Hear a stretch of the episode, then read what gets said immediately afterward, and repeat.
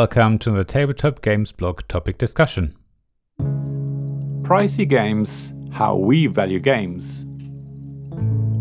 I often heard that board game reviews should talk about the price of games. If a review tries to help people make a buying decision, then that makes perfect sense.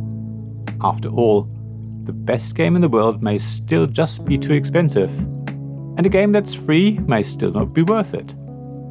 Of course, there are many steps in between. So, how much a game costs is clearly something people consider. Yet, I never mention the price of a game in any of my reviews, and I don't plan on doing so in the future. Let me explain. Sure, I could add a game's retail price to the table of statistics at the top of all of my reviews. I could just use what the publisher lists on the website. That's easy enough. The problem is, prices change over time, which means they are only valid at the time of writing. If someone reads my review months later, the game will probably be sold at a discount. In fact, the game was probably already available at a lower price from one of the bigger retailers when it was first released. If you don't believe me, then just find a handful of games and look up their prices on the publishers' websites. Then go to a board game price comparison website and you'll see the same games offered by various retailers at widely differing costs. The difference between the publisher's price and the amount you have to pay in retail can be huge. Additionally, games are often available in the second-hand market not too long after their release and are usually sold at even lower prices. So if you don't mind getting a game that someone has already played, then you can get it really cheap. There are other issues like crowdfunded games which never go into retail, shipping costs, and more that render listing a fixed price on a review pretty much pointless. I think what's more useful is the value of a game. It's a vague term, but talking about value means talking about importance, usefulness, and worth. There are many metrics that can describe various facets of the value of a game. One thing I often highlight in my reviews is how a game made me and the people around the table feel. For many of us, playing games is about entertainment, relaxation, and fun. If everyone had a great time playing, then the game has good entertainment value. If we were all engrossed in the world that the game created and completely forgot about everything around us, then that's another valuable property. Something else I also often talk about is components and production quality. I don't always mention it, but when a game is really well made, then I will point it out. A game that looks great on the table and where the components feel nice in your hands adds to the gameplay enjoyment. At the same time, a better quality product means better value for money. It's just worth more, whether in terms of hard cash or the more vague concept of value. I usually go for deluxe versions of games when I can afford to, because of the additional value I feel I get. Metal coins, linen finish, cloth bags, custom wooden tokens and meeples, and everything else is hugely enjoyable. However, I do point out in my reviews when I specifically talk about the deluxe components. That way, you, the reader, can decide if you want to splash out more money for the extra bits, or if the basic version is more than enough for you if the game is worth it at all, that is.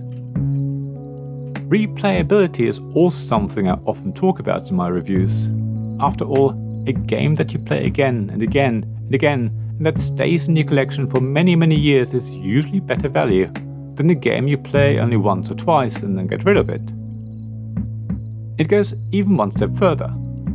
A game that appeals to a wide variety of people is more likely to get to the table more often if that game is also highly replayable, it's going to be highly valuable to you. Again, it goes back to the enjoyment you get out of it.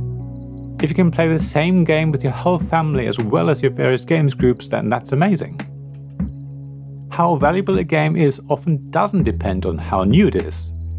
I know many of us always want the latest game, but in reality, a game that's a few years old but new to us can be just as valuable. Sure, there are many games out there that were amazing for the time but have not aged well. Yet, there are also a few amazing evergreens in our hobby that are worth having a look at.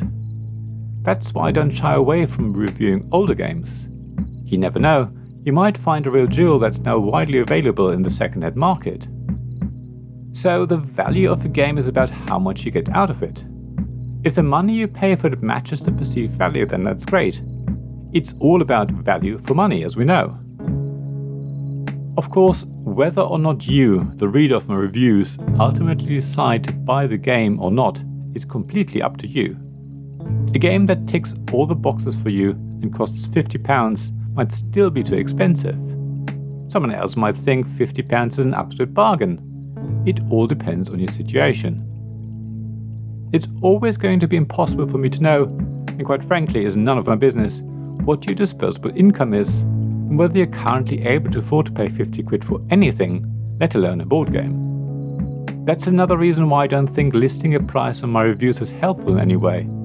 You're much better off trying to search for the game yourself and see if you can find a bargain for a brand new copy, or prefer to go for a second hand sale. You may also see games as a form of investment. You might like to buy deluxe editions because you know they are more likely to keep their value over time. Your plan might be to sell your games when you're done with them and want to recoup as much of the money you originally paid as possible. So, a £150 game might be cheap to you because you know you can sell it for £100 even a year later. You might even expect to sell it for more because it's a limited edition game, for example. I will never know your motivation for buying board games. It's very possible that you feel any distraction is worth the money. Maybe you see board games as a way to get away from day to day worries, so you're happy to spend a little more if it makes you happy. Everyone will have their own reasons for deciding when something is too expensive. Now, I wonder what you think about listing prices alongside reviews. Do you think I should add them to my reviews? What price should I list? Should I offer links to retailers so you can quickly check the price of the game I review? I would love to hear what you think is good value for a game. As always, please share your thoughts and suggestions on the blog at tabletopgamesblog.com. Thank you for listening to this Tabletop Games blog topic discussion podcast. Please check the description below for links mentioned in this episode, as well as to the written version of this article on the blog.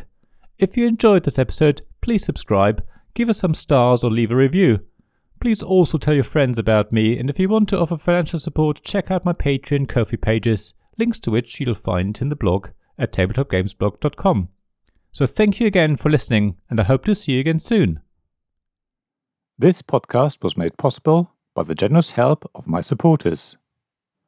Royal Patron Sean Newman, Magic Champion John Risley, Castle Guards David Miller and James Naylor, Dice Masters Alex Bardi, Paul Grogan and Robin Kay, Shining Lights Gavin Jones, Vukasin Nizovic, Sarah Reed, Richard Simpson, and Tim Vernick.